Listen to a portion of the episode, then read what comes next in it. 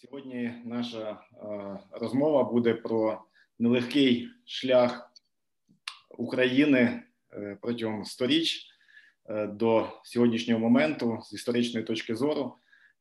Формат сьогоднішньої зустрічі такий: спочатку буде лекція приблизно 30 хвилин, і після цього ще протягом 30 хвилин орієнтовно ми зможемо позадавати запитання. Я думаю, що їх буде багато тому що ми живемо сьогодні на такому е, переломному моменті, про який будуть писати в, в підручниках історії, і дай Бог нам перемогти в цьому, щоб ми писали цей підручник також, а не е, якісь інші вороги, які, не дай Бог, е, зможуть тут перемогти. Залишаючись оптимістами, е, ми повинні. Йти до перемоги і безумовно враховувати ті уроки історії, які е, багато разів вже показували наші е, десь помилки, десь наші неузгодженості. І хочеться все-таки після цього, після лекції, поговорити про які висновки сьогодні ми можемо робити, які помилки е, ми, як українці чи наші предки, допустили для того, щоб е, відбудувати Україну після перемоги для того, щоб Україна стала е, успішнішою, щоб вийти з цієї пастки чи з цієї колії, е, які ми застрягли, на жаль, на е, хто каже багато років, хто каже багато століть. Пане Ярославе, будь ласка, прошу вас. Христос Воскрес, слава Україні, пане Тарасе. Дуже дякую вам за добре впровадження. І за ці питання, які ви поставили, думаю, що вони дуже точні, і ви сподіваєтеся, не тільки ви, думаю, всі. Я також сподіваюся, що історія може нам тут щось підповісти. Не скажу, що дати відповіді, бо історія, на жаль, не може передбачити майбутнього. Але я кажу, історія є не вчитель, а чи суфлер. Він можна давати підказки дуже важливі. І якщо можу наперед сказати е, все, що я хотів би сказати при кінці, то я так коротко скажу, я не бачу жодної причини, чому Україна не мала би перемогти. Навпаки, я вважаю, якщо враховувати ті тенденції історичні, які ми бачимо в історії воїн, Україна має всі підстави перемогти. Ви, звичайно, розумієте, що в історії немає законів, скажімо, як в математиці чи фізиці, а є радше тенденції. Тенденція означає, що при рівних обставинах швидше всього буде те, а не те. Так? Отже, я скажу, при різних обставинах швидше все Україна переможе, аніж зазнає поразки. Це буде залежати від того, швидше від того, що ми будемо робити. Наскільки наші будуть зусилля, очевидно, чим більше ми свідомо ці зусилля будемо прикладати, тим краще їх розуміти, тим більше, тим сильніше збільшимо шанси на перемогу. Це такий короткий вступ. А тепер дуже коротко хочу дати вам короткі свої аргументи. Чому я вважаю, що історія дає нам підстави для обмеженого оптимізму. Отже, я маю три головні причини. Перше, і це буду говорити про буду просто прийняти нашу війну, е, із яку ми зараз маємо, і з тими відомими війнами, чи радше певними тенденціями в розвитку світу, світових воєн. Може, почну з того, що скажу, що ми повинні це розуміти. Здається, вам вже цього не треба переконувати. Що, на жаль, на жаль, війна є постійним супутником історії. Ми собі так думали трохи наївно, що ми дуже довго уникали війни, майже 70 років. Війна вже стала майже неможливою. Це ілюзія. В 19 столітті люди також поділяли ту ілюзію. 19 століття, може, було найдовше століття, коли не було великих воєн, майже 100 років.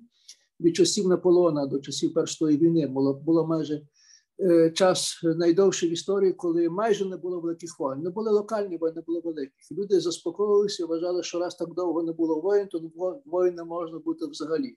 А тут пішов 14 рік, і це не було просто ще одна війна, а це була перша війна, яка відкрила цілий, цілу, цілу, цілу цю коробку Пандори. Отже, так само ми думали собі, що що не було 80 років вже воїн, то це розвезено. На жаль, на жаль, правда є така, чи тенденція така, що війна в собі історії нормою, а мир це є виняток. Це не означає, що ми повинні скласти руки і знаєте, надії і надіятися вважати, що мир є безнадійним. Це просто означає, що мир ніколи не є даність. Мир є дуже крихкий. І тому до нього треба особливо ставитися, щось дуже крихкого, тому треба особливі зусилля до нього прикладати, щоб його зберегти. Так само, зрештою, і бідність є нормою. Але є країни, які живуть багато. Так само, як і авторитарний режим був нормою. Дивіться, які зараз демократії. Тобто, те все, що ми добиваємося у світі, не є нормою, не є винятком. Так само ми будемо бачити того, щоб норма, щоб мир став нормою, але ця чи стане він нормою чи ні, дуже сильно залежить від того, що буде робитися в Україні. І тут переходжу до своєї першої тези. Чим Україна є важлива? Ну, перш за все, Україна е, є одною з ключових геополітичних територій зараз світі. Е, Нам може здатися, хоча не думаю, що вам це вже не здається, але може здатися, що це локальний конфлікт, українсько-російський. так? Насправді ми бачимо, що це дійсно може локальний конфлікт, але конфлікт, який визначає контури майбутнього світу. Вже сам факт, що порівнюють справедливо чи несправедливо цю війну з початком третьої війни, про щось говорить, так? Що це конфлікт, який має світове значення. Якщо би можна найближче е, вживати якийсь певний е, паралель, то е, найближче, що мені приходить до голови, це приклад Палестини. Невелика територія, в принципі, зовсім невелика територія, де локальний конфлікт арабсько-ізраїльський, перед тим християнсько-мусульманський, перед тим конфлікт декількох імперій, це конфлікт, який справляє ключовий вплив на світову політику. Так само Україна є такою Палестиною. Я собі називаю Україну, мовно кажучи, Палестиною ХХ століття. Е, декілька років тому вийшла книжка британського історика Домініка Лівена. Книжка про е, розпад Російської імперії під час Першої війни. Перше речення в цій книжці звучить так: що більш за все на світі доля Першої війни залежна від того, що робилося в Україні навколо України. Це може виглядати, знаєте, нас так трохи дивно, що хтось робить такий виняток. Але справді це виняток, це не виняток, такий висновок. Насправді це висновок дуже справедливий. Я можу наснити це, це аргументи, я роблю це в свій книжці подолати минуле, але насправді дуже важливо є. І зараз історики на цьому все більше більше сходяться, що Україна в першій війні не була другорядною територією. Це була з першорядних територій, де визначалася доля світу. Так само це було в Другій війні, і так само це є у третій цій зараз, яка ще не сталася, бо він що вона станеться, ми бачимо повторення того всього. Так що конфлікт український не є локальний, це конфлікт геополітичний. Якщо це так є, а пропускаємо, що то так є, то тут тут перемоги, шанси перемоги виглядають тому, чи Україна є ізольована геополітично, чи навпаки вона має геополітичну підтримку. Отже, моя наступна теза є, що знаєте, мабуть, українці довго сперечаються, українські історики, чому завдали зазнали поразки перші визвольні змагання під час революції 17-20 року, чому зазнали поразки другі визвольні змагання, говорять про те, що слабкість еліти, що неосвічене населення, дуже багато факторів називають. Історики все більше і більше сходяться на тому, що насправді це не були головні причини. Дозвольте, що скажу вам так: порівняння порівняння рухів, які були в Російській імперії, показує, що український рух був набагато сильніший литовського руху. А натомість литовський рух литовці дістали цю державу українці ні. Чому?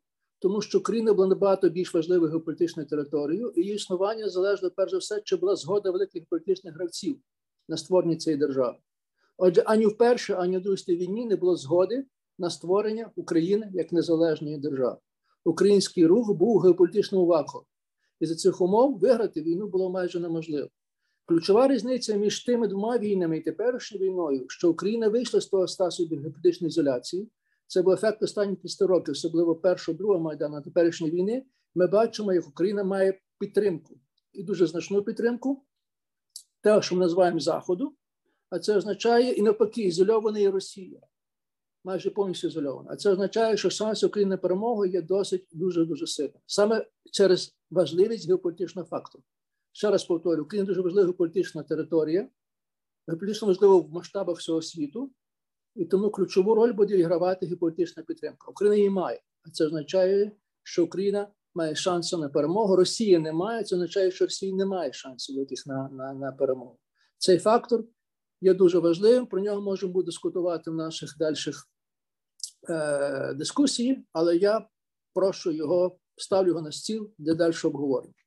Другий фактор є теж: якщо ми виходимо з того, що українське питання є важливим політичним питанням, питанням, яке стосується тільки українців, навіть не тільки Росії, але й Європи і всього світу, то ми очевидно можемо порівняти українську ситуацію з ситуацію останніх 100 років, починаючи з Першої війни.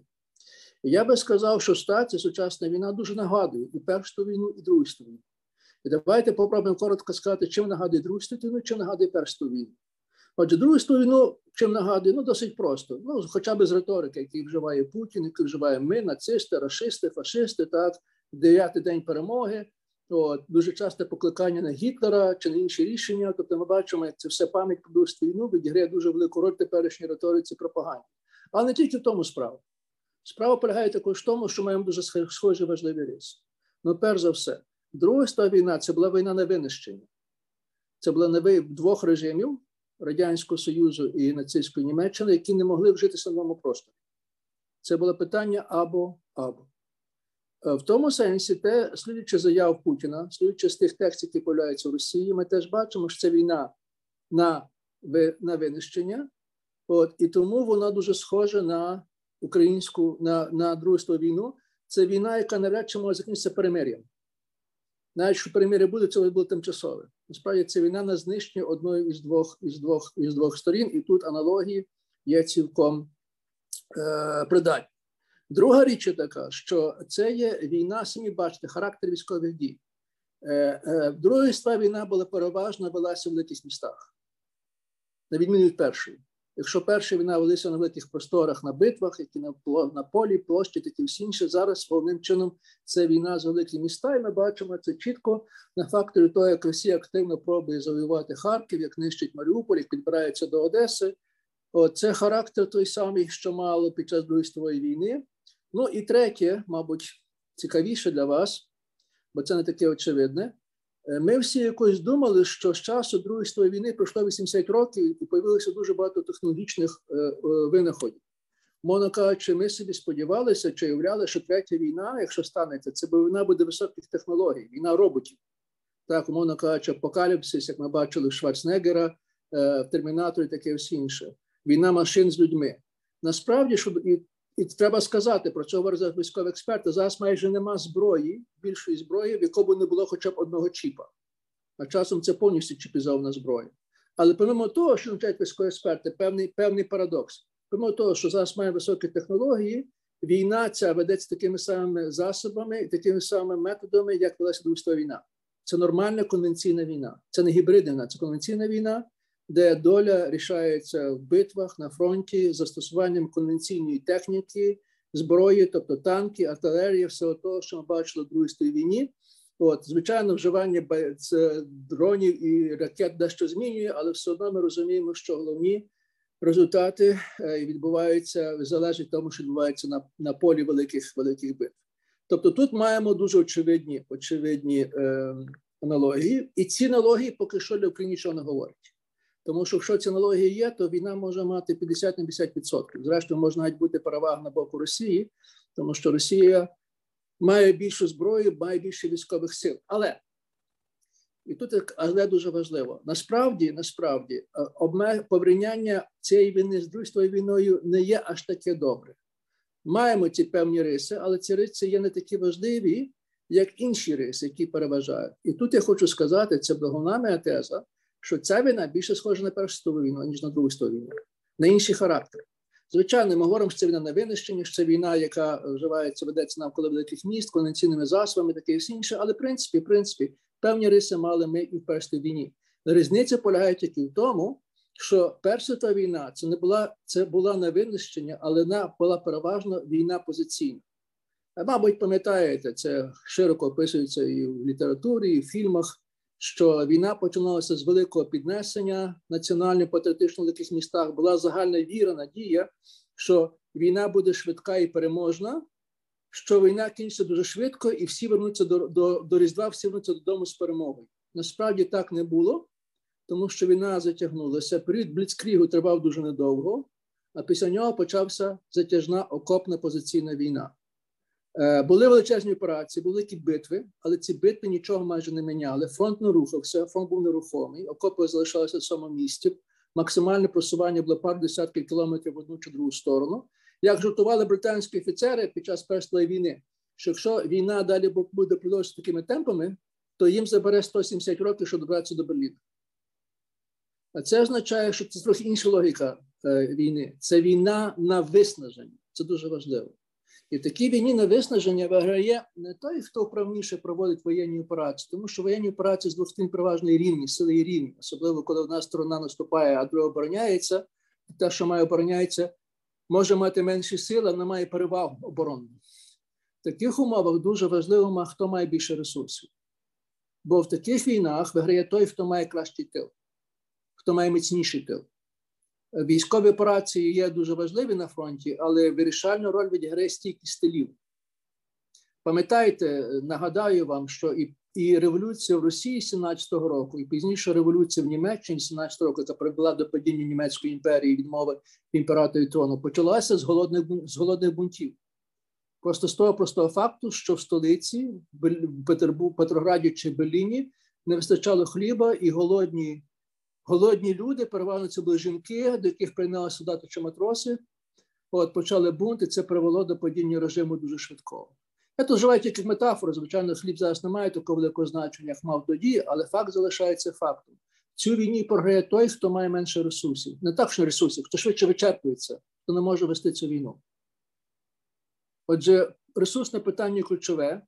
І в такому випадку, в такому випадку, якщо Україна би воювала тільки з Росією, її шанси дуже невисокі. Звичайно, Україна є країна небагато на ресурси, але вона не може ресурсно звільнятися з Росією, яка переважає Росію Україну і за валим продуктом, і за ресурсами, і людськими ресурсами, таке інше. І очевидно, такій війні Україна б не мала шансу. Але різниця полягає в тому, і тут я вертаю до свого першого першого е, тези. Різниця полягає в тому, що Україна є ізольована. І в цій війні, яка зараз є, Україна має ресурси, доступ до ресурсів Заходу. І ці ресурси Заходу є в порядок більше, декілька разів більше, ніж ресурси російські. А це означає, що з таких умов, якщо це буде дійсно війна на виснаження, експерти на цьому сходяться, що це буде війна надовго, не війна виснажлива. В цьому сенсі Україна має набагато більші шанси перемогти, аніж Росія. І швидше всього війна кінчиться. Прогноз такий є колапсом Росії. Колапсом Росії, тому що Росія не витримає ту напругу, яка пов'язана із зведенням війни першу війну напругу економічно господарську і це прийде більш до такої ситуації, як це було в 17-му році чи 91-му році. Такий приблизно прогноз. Тобто, якщо ми лишаємося в тому, що Україні геополітично важливі території, і геополітична підтримка є дуже важлива, Україна має. І також це найбільше схоже на першу світову, а це війна ресурсів. Україна має доступ до ресурсів, то ми бачимо, що ці дві тенденції діють на користь України. І є ще третій факт. Третій фактор більш широкий, він і світовий. І якщо говорити про цей фактор, то це вам, напевно, зразу краще почати з того, щоб порівняти цю війну з, з фінською війною. Е, не я перший це вжив, перший це вжив, якщо не помиляюся, Портніко зразу з початком війни. Пам'ятаєте цю 40-го року, коли Радянський Союз, величезна мхіна, напав на меншу Францію, на Фінляндію, яка може і велика країна дуже слабко заселена, але появилося, що російська радянська армія дуже малоздатна, і по суті фінам вдалося виставити цю незалежність. По суті, перемогти формально. Фактично вони вклали перемир'я, але формально, фактично, фактично не перемогли цю війну, тому що радянському Союзу не вдалося завоювати Фінляндію. Чому була причина? Причина дуже е, проста і універсальна, тому що армія, яка складається з громадян, які свідомі своїх справ і свобід, які захищають свою територію, виграє від тої армії, яка складається з підданих мовно кажучи, з рабів, як би їх називали, які воюють на чужих територіях. Це завжди правило. І вільні люди воюють краще, ніж люди невільні. Армія громадян завжди більш успішніша, ніж армія підневільних. І це той принцип, який маємо приклад фінської радянської війни. Це не є локальний принцип, це не одинокий принцип, це є загальний принцип, який ми спостерігаємо протягом світової історії.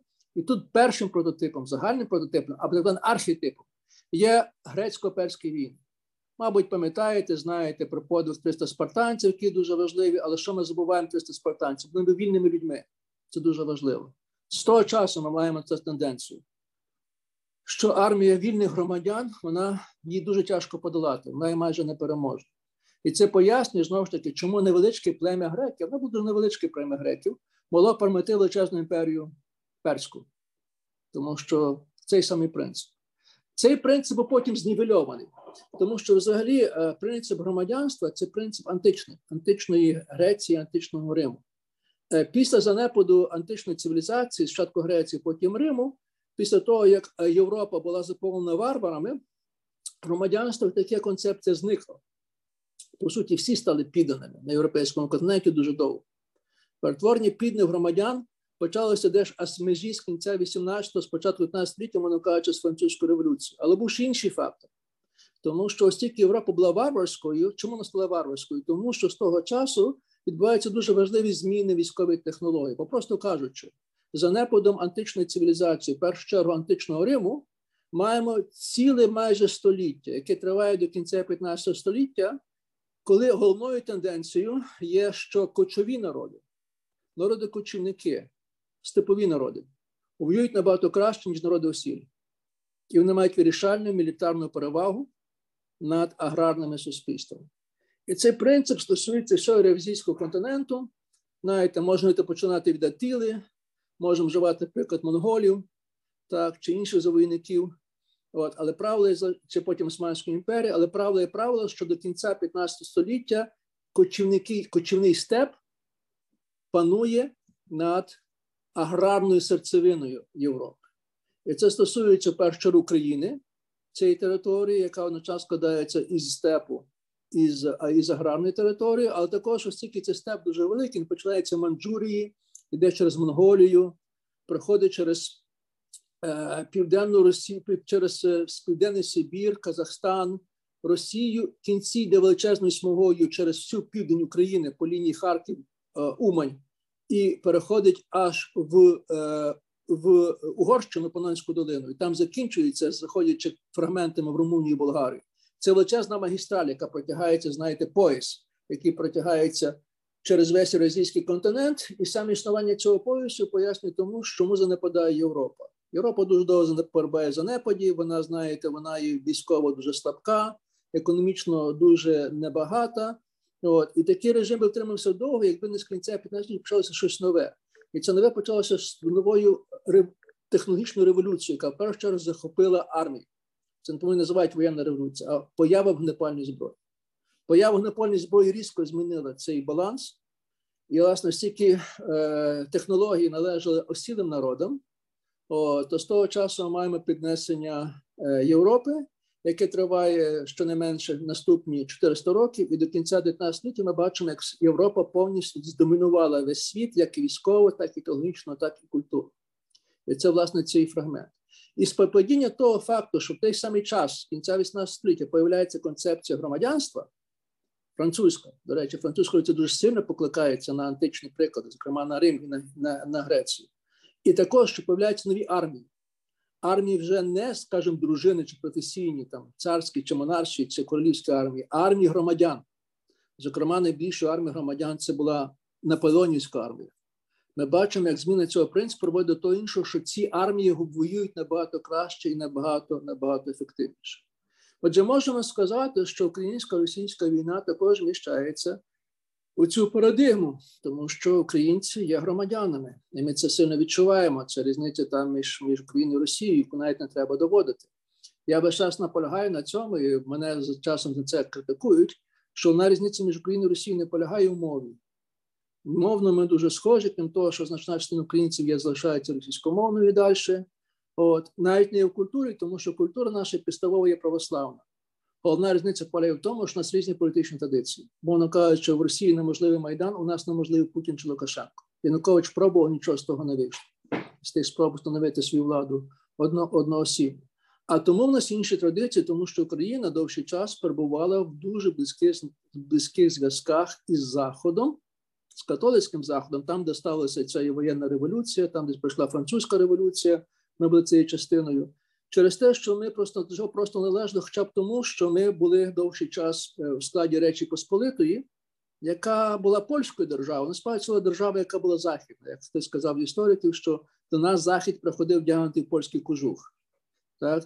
І якщо ми говоримо про російський фактор, ми дуже часто дивимося на Україну ні Росію, але ми забуваємо, що російський фактор в українській історії прийняли недавній, не свіжий. Можна кажучи, з кінця 18 століття. А до того часу Україна розвивалася в іншому просторі, і навіть після того, коли Україна війшла в склад Росії тим чи іншим способом, залишалися території, які були поза цим впливом, або або, або мінімізували цей вплив. Це Західна Україна, це це значною мірою центральна Україна, де були сильні польські впливи аж до першої до першої світової війни. Знову ж таки кажу, це не польські впливи, це радше певні паттерни чи певні способи існування. А головний спосіб існування полягав в тому заходу, якщо вже просто сказати, що у нас держава і церква не зрослися між собою, як у Росії. У нас держава і церква були два незалежні актори, які між собою змагалися за впливи на населення, а де борються двоє, користає завжди третій. І третім це незалежні інституції, як то само, міська самоуправа, магістерське право, так, як університети, як от ремісничі цехи, от, як церковні братства, зрештою козацтво, яке є ключовим феноменом української історії. Умовно кажучи, українська історія побудована тим, що у нас сильна суспільна організація. От, власне, це робить нас дуже сильно відмінними від Росії. У нас дуже сильне суспільство. У нас завжди була слабка влада, часом заслабка влада. От, але це цілком інший е, розвиток, аніж було в Росії, оскільки нас влада слабка, то в нас населення не може бути підневільним. Знаєте, це той принцип, який мали колись польська шляхта, але який зараз більше функціонує. Це то, що нічого про нас без нас. От. У нас навряд чи є відчуття до влади якоїсь сакральної такої, знаєте, спільноти. От. Ми навряд чи ставимося чи до Миколи II, чи до Путіна, чи до Сталіна, якогось, знаєте, сакрального вождя. У нас цього відчуття немає. Натомість Росія це час повторяється саме тому, що в Росії цього ніколи не сталося. Росія була е, поза заходом і географічно, і політично, і культурно. Звичайно, була еліта, яка була дуже європейська, була велика європейська культура, але ця культура ніколи не прийшла вниз до суспільства. А на суспільство є дуже європеїзоване. Власне, через ті принципи. Я можу сказати, чому це сталося, але це знаєте, може зекономлю час. Може, один приклад вам тільки не веду, що вам буде буде більш зрозумілий. Чи ви коли-небудь чули російську колядку? Чи коли бачили російський вертеп?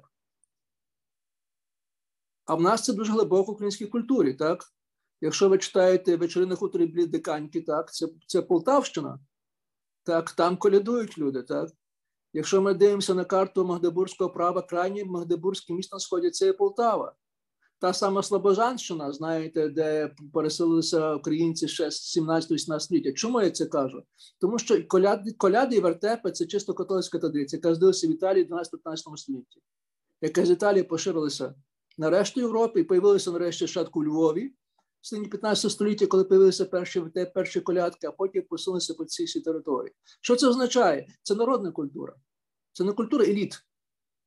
Навіть не культура там високої поезії. Це означає, що ті речі, про які ми говоримо, пройшли нормальне щоденне життя. Звичайно, Російська імперія це все випалювалося напалм ще більше в радянському союзі, але існувала пам'ять про це. І ця пам'ять була зафіксована в першу чергу козацькому міфі.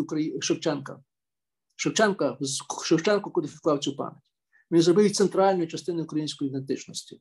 Власне, що боротьба за свободу, право бути незалежними, право бути громадянами це власне те, що нас відрізняє дуже сильно від росіян. Звичайно, є російська ліберальна інтелігенція, яка думає так само, українці, часом співчуває українцям, часом ні. Але ми розуміємо, що ця інтелігенція крапля, насправді вона мало що спроможна, на відміну від того, що спроможні більшість українців. Отже, що я хочу сказати?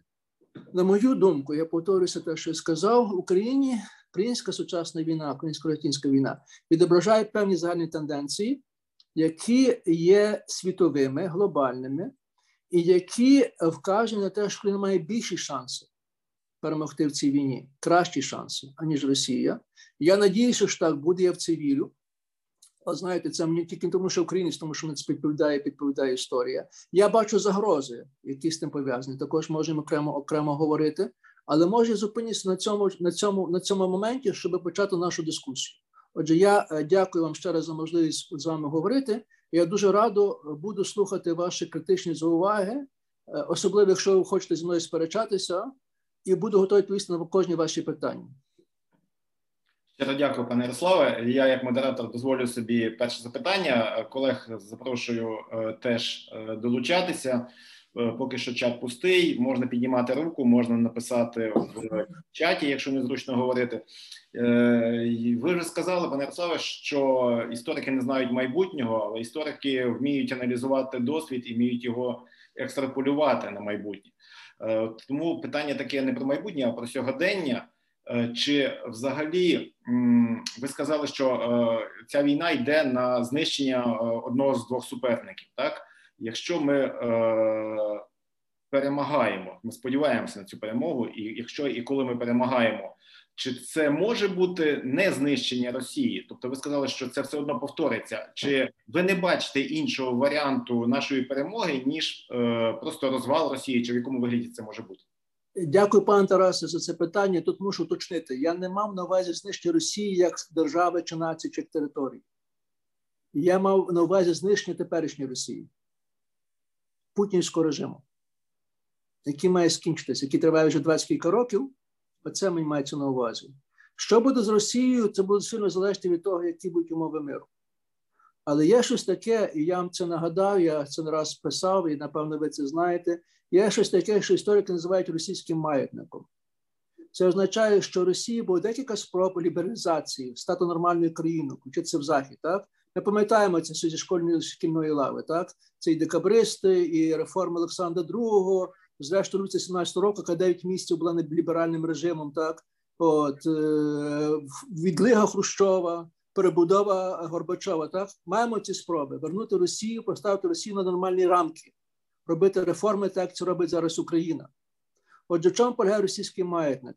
Ці періоди ніколи нічого не нічого не привозять, тривають досить коротко. А після цих періодів оцей маятник хитається в другу сторону і проводить до більш стійких довших тривалих репресивних режимів. Після Олександра І був Микола II, Микола І, після Олександра II Микола III, так, і Микола II зі своїми Олександр III, Микола II своїми репресіями. Після 17 років було ліберального режиму, було 40 років Сталіна, після Хрущова був після Хрущова від Хрущова був Брежнєв, і зрештою нагадуємо, що Путін прийшов не просто так, а майже після 10 років реформ, невдалих реформ Горбачова і Єльцина. Отже, є така сильна загроза, історики про це говорять. Що навіть якщо зараз режим Путіна впаде, а що ми віримо в це, що він впаде, це означає, що 20-30 років після знову невдалих спроб реформ російських ми не будемо мати зворотнього, зворотнього руху маятника, який знову приведе до повторення російської історії, коли до влади прийде хтось новий, як Сталін, Сталін чи Путін, авторитарний, який пробує буде відновити, е, скажімо, велич Росії, можна так сказати. Власне, в цьому полягає найбільша проблема як зробити такий сценарій неможливий. А це означає, що треба робити певні структурні реформи. На мою увагу, на мою думку, це тільки на мою думку, а просто я то синтезую коротко. Це має бути три речі. Перше, це має бути так звана дерусифікація Росії. Я вживаю цю панологію з денацифікацією Німеччини. Це означає, що Росія має відмовитися, свідомо відмовитися під диктовку, зрештою, від своїх бажання бути великою Росією, Руссю. Росія має стати нормальною державою в нормальних кордонах. Крапка. В яких кордонах це має домовитися? Але це має бути нормальна держава. Друга, це має бути демілітаризація Росії. Причому, зокрема, постане питання обов'язково про хто має контроль над ядерною кнопкою, тому що неможливо робити, неможливо така політична рад, коли він виносить наверх одну людину, яка має повний контроль над тою кнопкою, від якої залежить доля світу. Це неможливо. Ну і третя моя така якби ідея чи очевидно, що треба зробити нарешті федералізацію Росії. Можливо, вона розпадеться, ми не знаємо, чи вона витримає, але пропускаємо, що вона втримається в цих кордонах. А це означає, що на цих кордонах треба, щоб федераль... Росія стала федеральною не на папері, а на на ділі. Тобто Росія має стати дійсно федеральною державою з різними автономними республіками, з парламентом та таке інше, щоб щоби зменшити небезпеку появи в Москві ще одного централізованого уряду. Мовно кажучи, хочу завершити. Я вважаю, що ключовою умовою перемоги, коли настане, це не тільки просто зафіксувати воєнну перемогу, це зробити певні структури, змусити Росію зробити певні структурні глибокі реформи. Швидше всього, під диктовку, під диктовку Заходу. Тільки тоді, я вважаю, можемо позбутися оцієї загрози повторення російського маятника. Е, дякую. Ви сказали, що е, е, розпад чи чи федералізація ну виглядає так, що захід дуже цього боїться. Він як боявся розпаду союзу. Ми пам'ятаємо заклики президента штатів Рейгана. По-моєму, що Україна повинна залишитися в складі союзу, тому що ну розпад великої країни, яка обладає володіє ядерною зброєю, це значить створення кількох країн, які володіють ядерною зброєю, і розповзання ядерної зброї це небезпека для всього світу, тому що в кожній з цих частинок може прийти якийсь аналогічний там Путіну, якийсь режим, і знову ж таки, чи там Північна Корея, і загрожувати цією дубиною всьому світу. Чи готовий світ підтримувати Україну в цій повній перемозі над Росією? Чи просто вони їх влаштує, е, що умовно ми виженемо їх зі своєї території, і на цьому вони заспокоюються? А те, що буде через 5 років, це буде займатися вже якийсь інший президент там чи прем'єр, і їх вже це не буде хвилювати. Пане Тарасе, такий ризик є, і треба це серйозно визнавати. Що е, вони будуть боятися, захід буде боятися неконтрольованості розпаду Росії так е, боявся на контрольності розпаду радянського союзу.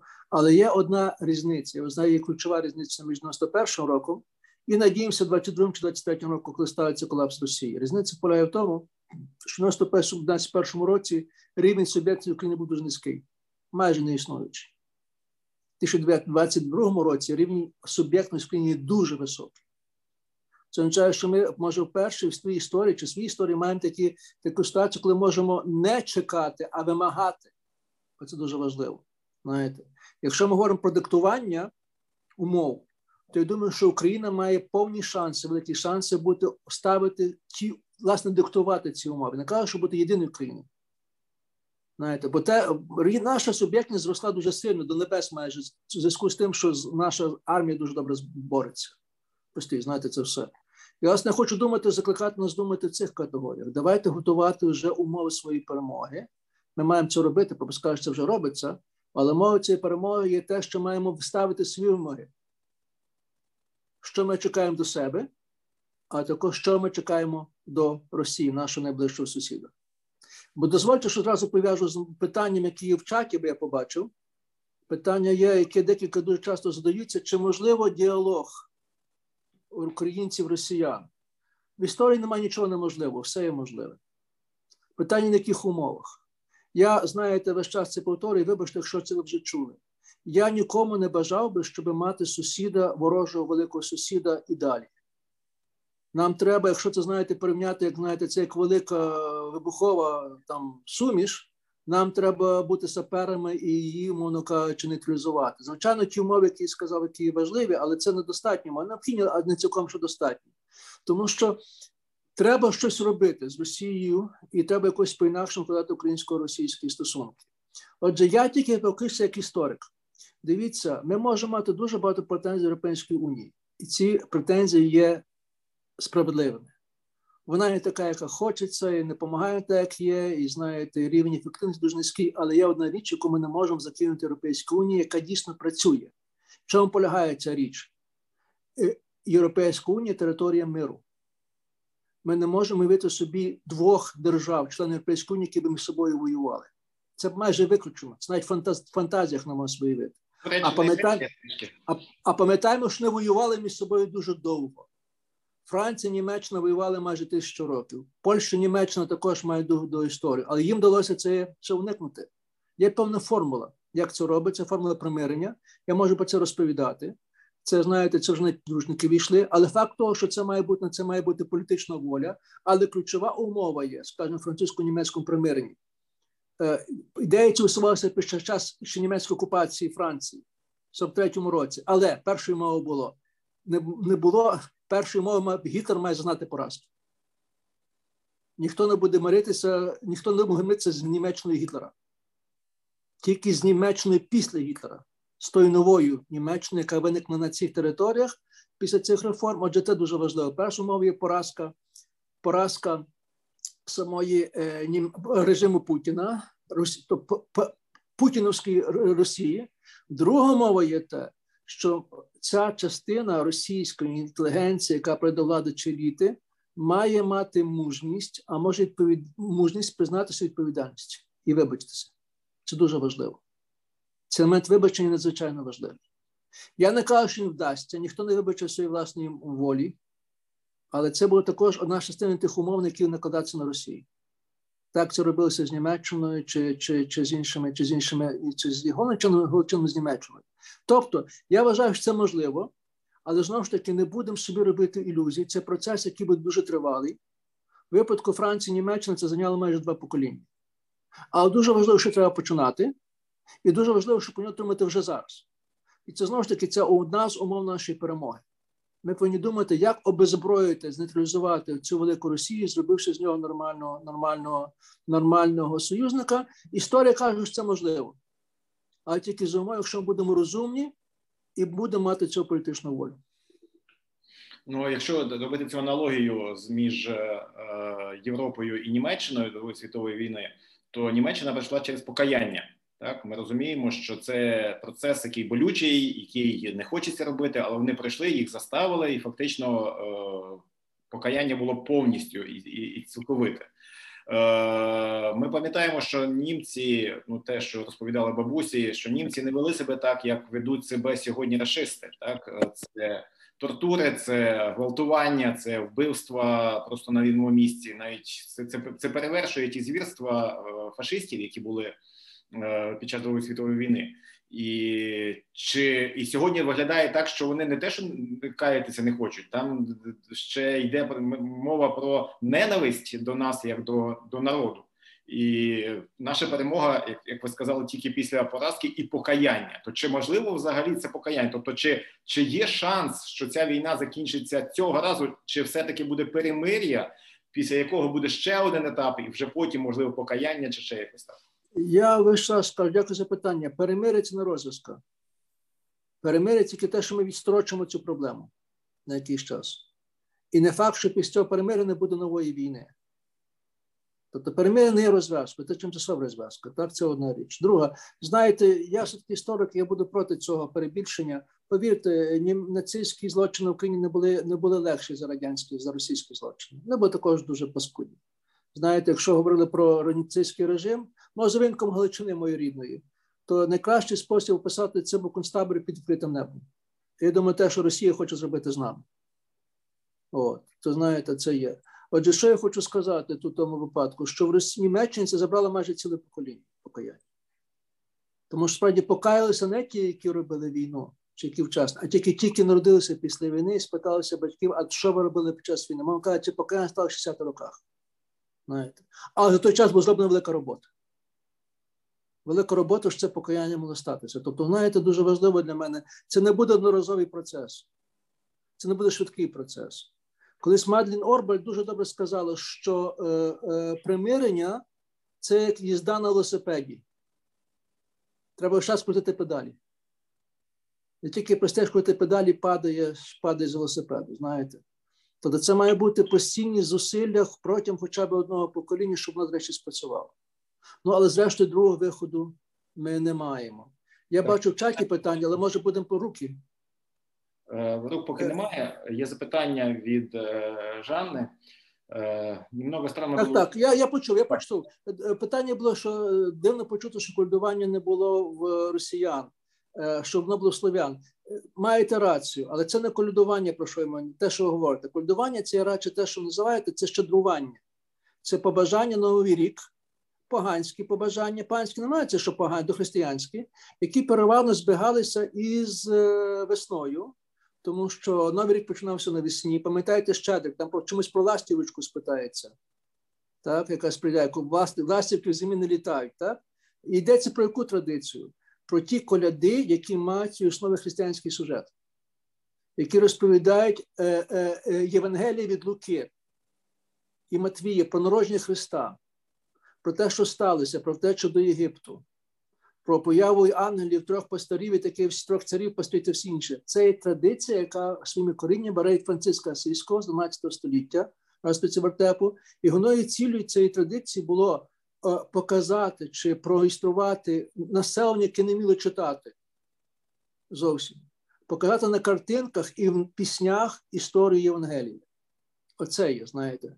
Тобто, оце йдеться про це, про це йдеться колядки. А версія, що на Русі колядували, це версія, знаєте, видумана, тому що ніби що існує якийсь Бог коляда, такі всі інші маємо тільки одну згадку. Про нього це згадку 17 століття. Історики сходяться на тому, що хоче всього, що це є видумка. Отже, ми маємо розглядати колядки і щедрівки.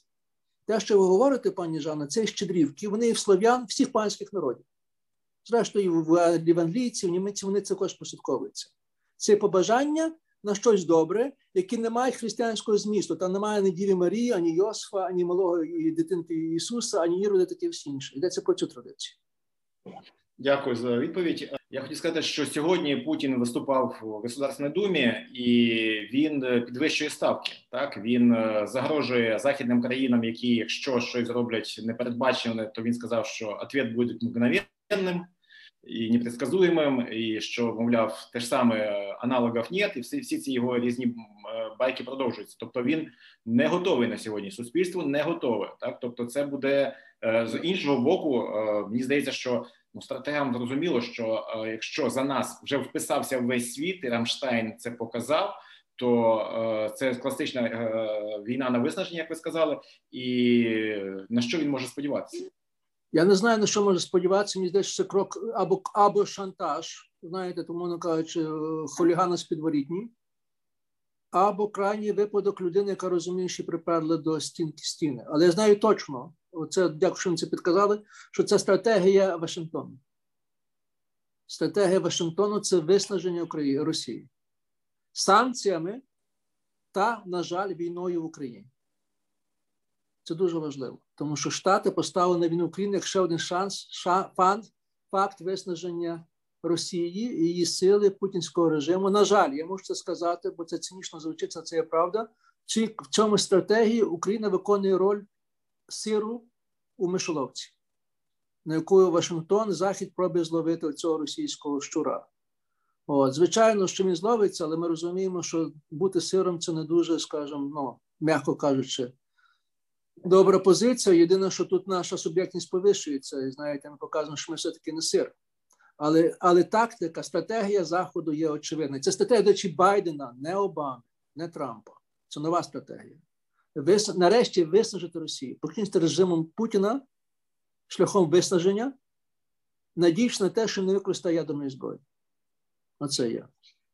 Дякую. Петро, бачу твою руку, але хочу дуже зловживаючи своїм правом, задати ще запитання. Все-таки е, у Рамштайні зібралося 60% світового ВВП. Ще є Китай, ще є десь там Індія. Е, чи бачите ви, е, знаючи напевно їх е, мислення, чи бачите ви шанс, що це буде не так однозначно, і Китай, наприклад, суттєво підтримує Росію, не бажаючи зробити Штати і Захід і монополярним світом вершиною цього світу? Ну, дивіться, загроза звичайно така є, але поки що ми не бачимо реальних кроків з боку Китаю. Китай займає дуже відчікуючу позицію зрештою з філософії конфуціанства Китаю, що краще поїздити на берегу ріки, подивитися, чий труп швидше винесе. Так? Це така річ. Крім того, ну подивимося, що буде. Крім того, ну воно кажучи, так скажу, що е, війна, війна в Україні результат дуже значної міри буде впливати на поведінку Китаю, на поведінку Індії. Китай і Індія не підтримує Росію, вона радше займає позицію певного нейтралітету з більш тим, що це те радше проросійське, ніж проукраїнське а нема реальної підтримки. На цієї групи на групи цієї не належить. Я хочу на вашу увагу на інший фактор, який, мабуть, знаєте, але варто підкреслити, що це вже другий майдан, а потім це показала Кримська анексія Криму, а тепер це особливо показує е, війна в Україні. Це один з тих небагатьох випадків, коли ми маємо згоду на лінії Брюссель-Вашингтон. Раніше цієї згоди не існувало про це вже казали, що Україна дивним чином Україна один з небагатьох випадків, який дозволяє дозволяє Заходу об'єднатися. Насправді Захід не є об'єднаний. Ми це знаємо. Ми це знали. Насправді це був розрахунок Путіна на цьому, що Захід не буде об'єднаний, Захід слабкий, тому що не об'єднаний, не зможе об'єднатися надто різні інтереси. А тут бачимо щось цілком цілком інше. Знову ж таки, я не можу вам знаєте сказати, збрехати, що ми виграємо обов'язково, що Захід обов'язково виграє. Просто кажу, шанси є, і шанси є набагато більше, набагато набагато вищі, хоча ставки ставки дуже високі. Але знаю ще раз про це кажучи, чому це важливо? Тому що українська війна, російсько-українська війна це одна з тих воїн, яка дійсно визначає контури майбутнього світу. Дякую, Петро. Тобі слово. Е, добрий вечір. Дякую ще раз, пане Ярославе, за натхнення, яке ви нам надаєте постійно. Для питання мені треба трош, трошки пояснити свої думки, щоб задати питання. Прошу. Е, частково ви його е, роз'яснили. Я хотів би його поглибити або більш роз'яснити з точки зору нашої історії. Якось у нас не вийшло перемогти. Якісь у нас були недопереможні війни. То Святослав не допереможе греків, то е, Сагайдачний не дойде до Москви, то е, Хмельницький чомусь Владіслава простить просто і відпустить. І е, тому запитання: чи ми готові до перемоги? От складов з таких складових країн, як інституції, армія, народ, чи всі бачать цю перемогу однаково, і чи ми зможемо тоді разом скористатися? От я маю на увазі всі, всі ці складові разом скористатися тією перемогою? Пане Петре, дуже вам дякую за добрі слова і за ваше питання. Питання дуже добре, дуже складне, дуже добре. Давайте може скажу так, як історик. Чому була б наша проблема найбільша української історії? Це проблема геополітична. Вона полягає в тому, що в Україні після розгрому монголами Києва зник центр цієї території, центр влади. Витворився вакуум політичний, геополітичний вакуум на великій території. А це означає, що коли має геополітичний вакуум, політика, як і природа, терпить пустоти. Маєте постійне вливання в цей вакуум різних сил, які борються за контроль цієї території. І в цій ситуації перемогти дуже тяжко, майже неможливо. Я можу тільки найбільший випадок вам навести це випадок е, той самої Італії після падіння Риму, який, нагадаю, був найбільшим містом світу. Так само, як Київ ходив число найбільше 10 міст Європи до монгольської навали забрало майже стільки 1500 років, поки об'єдналася Італія. І появився там центр, який був Рим, не Ватикан. Розумієте, що? А столиця держава з Римом. Зникла геополітична діра вакуум. Отже, що дуже важливо, чому я вважаю, що це сталося? З моменту проголошення української незалежності зник вакуум на цій території. Появилася держава, появилася столиця, появилася еліта, яка би там не бала, вона появилася, бо вона цій території функціонує так, І дуже важливо, що цієї еліти появилася також армія. Це особливо важливо. Тобто, я думаю, що дуже важливо, ми виходимо нарешті з тої геополітичної пустки. Оці 30 років. знаєте. Бо знову ж таки кажу, знаєте, тут, як хтось сказав колись, по-моєму, Цивниченко писав, що під час революції, навіть якщо би хтось і діячів, навіть якщо Петура був Наполеоном, чи Цезаром наречень би переміг такі ситуації, коли ти маєш війну всіх проти всіх.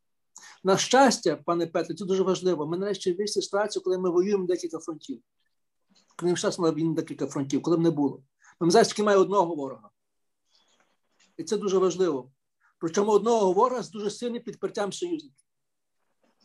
Я знову ж таки, знаєте, закликаю дивитися на цю політичну ситуацію, бо це таки дуже важливо. Вона не вирішує все, а в неї дуже важливо. І тому я власне вважаю знову ж таки, що ми, звичайно, є Кожен, кожен народ має всі помилки, має всіх недоданих політиків, недотягнень, таке всі інше. Але не вважаю, що це була головною причиною наших поразок. Головна причина наших поразок була наша геополітична вразливість.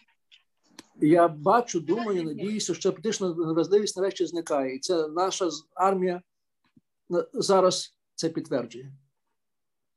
Дякую. Е, прошу Женя Шевченко.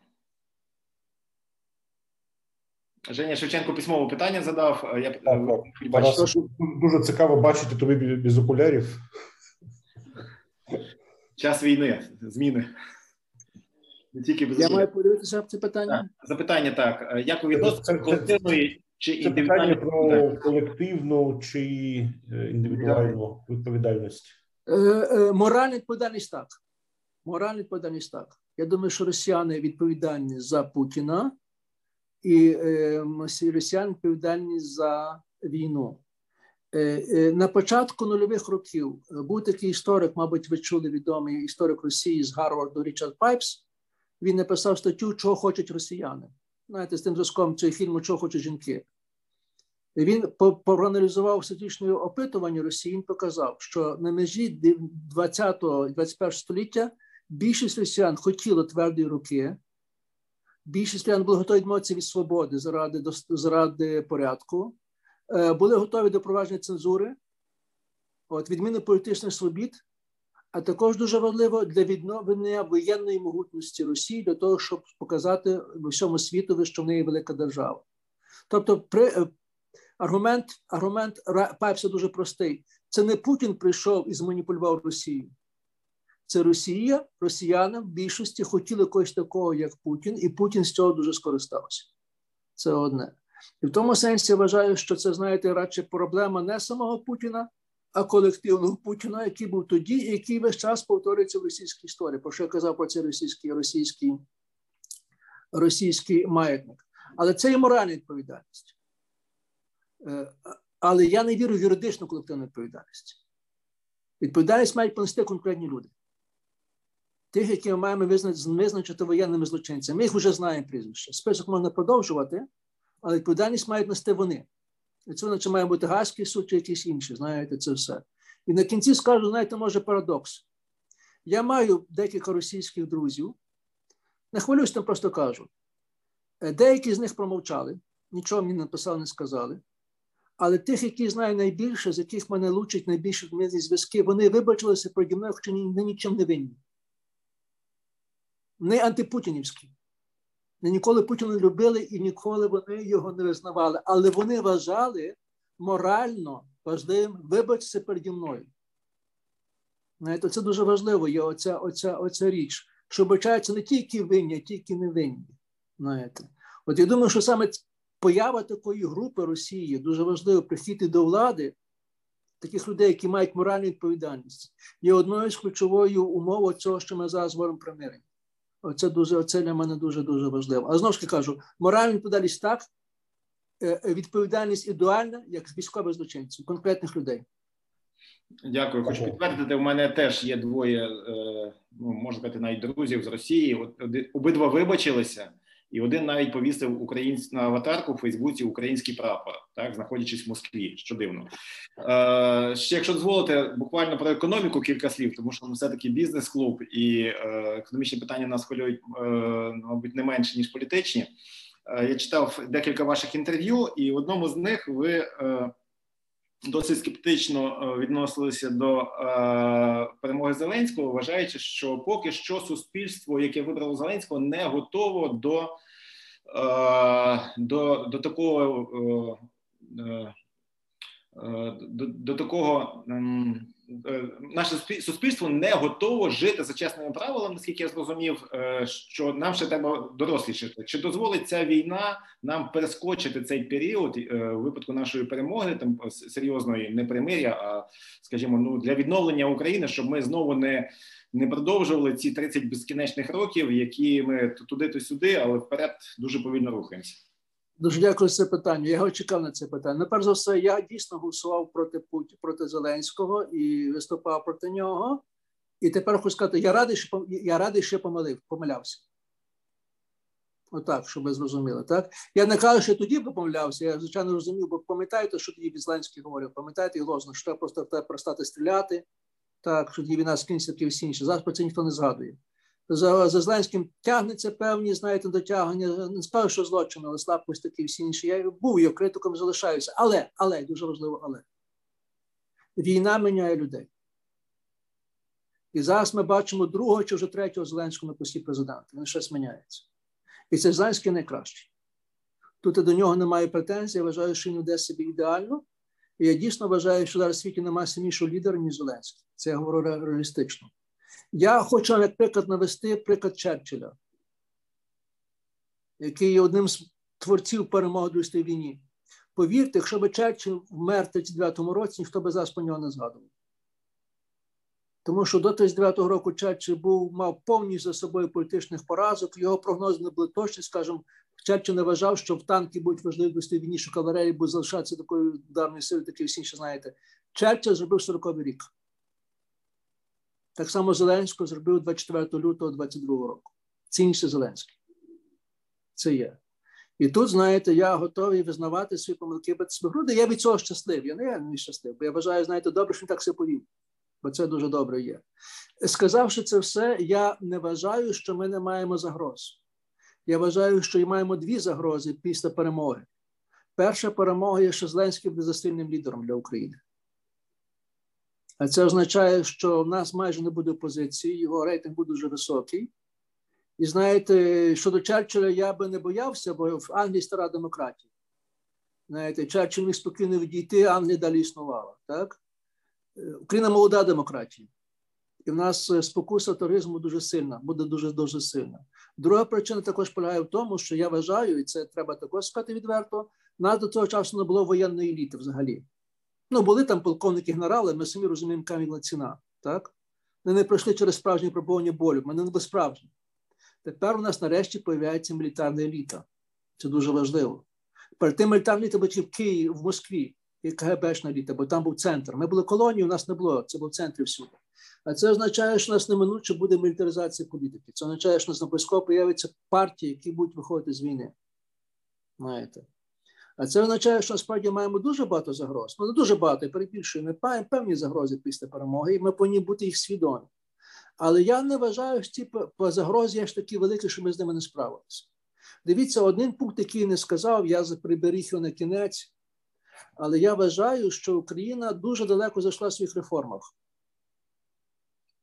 Я вважаю, що нам залишилося вже дуже небагато, щоб знаєте, скінчити реформи і почати тоді розвиватися. Для мене ключовим питанням це було знову залишається судова реформа. Оце для мене ключове. Якщо ми зробимо судову реформу, все. Процес перейдений, точка неповернення пройдена. Знаєте, поки що ми це не маємо, що до підійшли. Але чому я це все кажу? Щоб дати просто мою останню тезу. Ні один народ, ні одна нація, ні одна держава не могли самі себе зреформувати успішно. Обов'язково було дуже важливо зовнішня допомога або навіть зовнішнє диктування. Це, знаєте, має бути співенергія, синергія руху ззовні і тиску з боку. Тому я вважаю, що одним з елементів нашої перемоги чи нашої плану перемоги це формування вимогу плана маршала для України. Назві, може, план Зеленського, тому що маршала можна добре назвати, тому що маршал буде тільки Америки, а тут, очевидно, буде допомога і Америки, і Європи спільно. От. Що дуже важливо, план маршала це не був про план економіки тільки. Це був план політичних реформ. Це дуже важливо зрозуміти. Розумієте? Тому я вважаю, що розуміючи ці загрози, які є, а вони реальні ці загрози, ми повинні діяти наперед і їх їх передбачувати, і їх, як би сказати, ну, запобігати, запобігати їм. Знаєте. Тобто, моя прогноза, я не знаю, чи ви читали, пане Тарасе, мій останнє інтерв'ю. Я вважаю, що з цієї війни Україна має цілком підстави вийти з європейським тигром. Це буде нова держава, відкривається нова сторінка з, з політичною політичними структурами, що очевидно приводить до економічного росту навіть швидкими темпами. А це означає, що одне з другим приведе до того, що за якийсь певний час, не знаю, за який час ми перетворимося в одну з найсильніших держав регіону між Чорним і Балтійським морем. Можливо, е, державу на рівні з Польщею, але значно більше, ніж Чехія, Словаччина, Угорщина, не говорячи про Балтійські країни. Знаєте. Але щоб це сталося, щоб це сталося, обов'язково маємо ці знаєте, умови зробити. Тут цього домагатися. То для мене ключове залишається питання це надання України плану маршала. Причому такого плану маршала, який включати не тільки економічні реформи допомогу, але економічні реформи на на умовах проведення з доведення до кінця політичних реформ, в першу чергу створення незалежної системи. Я собі дозволю трішечки з вами не погодитися, тому що е, ну Зеленський очевидний політичний лідер з найвищим рівнем довіри не тільки в Україні, а можливо в світі, там крім Путіна і якогось там Кім Чен Іра, е, Кім Чен Ена. Ось, але е, три загрози. Перше, путь е, на сьогодні. Ми бачимо, що Зеленський намагається зачистити політичний опонентів. Раз друге, Зеленський ніколи ще не здав нікого зі свого оточення. Ніколи так навіть там є шахраї, якісь злочинці і так далі. Всі вони залишаються е, біля влади або у владі. І третє, е, ми вже чуємо з офіса е, окрики, що гроші, які дадуть Україні, українці самі гідні ними розпоряджатися. Тобто, ті, хто навколо Зеленського, хочуть керувати відновленням України, не пускаючи туди захід, від заходу вимагаючи тільки грошей. Як оці три речі пов'язуються з тим, що ви вважаєте? Я я не буду судити щодо першої речей, з вами погоджуюся, але, але третя річ це це неприпустимо. Це критично неприпустимо. Бо якщо ми зонимо ці умови, то ми знову ми знову пропустимо свій шанс. Так як ми пройшли після першого майдану, так після другого майдану, ми знову, вибачне слово, станемо на ці самі граблі, бо це буде та сама схема, схема, схема, що є.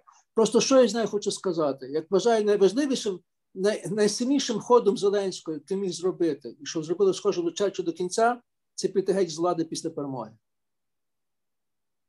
Це був настільки сильним ходом для нього, знаєте, тому що він більше нічого в історії вже не зробить. Це найвища точка.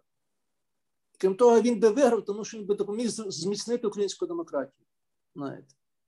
Оце. І останнє, що скажу, ну може це не останнє. Ми розуміємо, чому ні один президент не може зійти сам, бореться за владу, тому що з ним тягнеться серія злочинів, з яких можна посадити. В принципі, кожен з нас можна посадити в цій державі. Ми це розуміємо, бо державні закони такі, що ти мусиш їх порушувати. Але президент означає особливі закони, особливі тяжкості порушення. Так тому кожен президент є заручником влади і не мусить передати владу самому собі, бо комусь той зможе заберегти йому безпеки. Я вважаю, що після цієї перемоги цієї війни у самого Зеленського особисто буде такий високий рівень захисту, що навряд чи хтось буде йому допомагати згадувати про ті старі гріхи чи ставити йому цього, знаєте, це.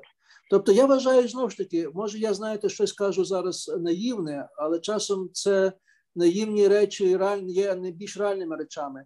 Ми вже повинні думати про умови, диктувати умови, на яких буде ця перемога, і ці не тільки щоб це диктувала адміністрація президента, але що це були також наші голоси. Голоси, можна кажучи, то громадянського суспільства. Знаєте, ваші бізнесові, наші наукові, інтелігентські, е, армійські, такі всі інші. Просто чому головний аргумент переконувати? Не тому, що нам подобається чи не подобається Зеленським, а тому, що ми вже маємо два пропущені вікна нагоди. Надто висока ціна, якщо ми це третє вікно пропустимо. А ми розуміємо, що воно відкривається дуже швидко. Воно відкривається, закривається дуже швидко. Знаєте. Тому просто я думаю, що чим, знаєте, як по-російськи, предупрежден, як це називається? Предупрежден, що там? Вооружен. Вооружен. Оце саме розумієте це. Ми повинні вже зараз думати про ці рівні ризики, які є, і формувати ж програму, як цим рівням ризикам запобігти. Ключове питання: як формувати нові політичні проекти. Це ключове, тому що ми зараз їх не бачимо. Але вже говорять політики про це, зокрема з опозиції, що треба робити. Знаєте, Тому що ключове питання залишається фінансування знову. Як фінансувати ці проекти політичні? За рахунок чого не будуть жити. Знаєте, це це все ті проекти, знаєте. Ну, але знову ж таки, ну я не хвалюся, але думаю, що все-таки ми і я маємо якийсь голос, коли буде доходити це формування програм. Знаєте, і наша наша там діяльність, інтерв'ю, і таке всі інше. Бо знаєте, що таке? От що можу сказати останнє. Я все-таки вірю в силу суспільства нашого. Не то, що суспільство, публічної думки. У нас є публічна думка. А я знаю, що Зеленський дуже зелений публічної думки. Він дуже сильно послухається, знаєте, він є лайкозалежний. Подобається чи не подобається. Зараз йому найкращий час, тому що він відчуває, знаєте, про енергію, він всім подобається. Він як добрий актор. І в кому на овації кличуть, чим більше овацій, тим краще стає. От. То то саме зараз. А можливо, і надто довго говорю, повторююсь, тому на цьому зупинюся. Е, ще одне запитання, дозвольте останнє, записано від Леоніда Савченка, і на цьому буде закінчувати тоді. Прошу, зачитайте питання, якщо ваша ласка. Ви бачите когось в українському політикумі або в еліті в цілому, хто може стати президентом після війни? Не бачу. Не бачу. І це є головна якби особливість України. Ніхто ніколи не може з певністю назвати, хто б наступний український президент навряд чи ми могли в 13 році сказати, що президентом буде Порошенко, чи в 17-му, що буде Зеленський, правда ж? Це дуже важливо. Це особливість України, це показує ще раз дуже важливо, що на інше від Росії, бо там зразу відомо, хто буде наступний президент Росії чи Білорусі, знаєте. Але завжди важливо ще для мене ситуації. Завжди, що потреба народжує цю фігуру. Кожна з коли виникає потреба, ця фігура десь виникає. Я трохи старший від вас, набагато старший раз. Знаєте, пам'ятаю, коли загинув Чорновіл. Це була трагедія. Особиста трагедія, але заради нас, тому що ми не бачимо нікого, хто з опозиції буде. Ми роздивлялися, бачимо ні одної фігури. А пройшло декілька років появився Ющенко. Звичайно, Ющенко не та особа виявилася, знаєте, але входжу те, що появилася фігура, на якої почали збиратися енергії. Так само я думаю, це, бо це це сила української політики. Що в нас лідер появляється невідомо звідки, невідомо як, але важливо, що він появляється. Дякую, пане Ярославе. Трошки ми затримали вас по часу. Я дуже радий спілкуватися з вами. Дякую за підтримку.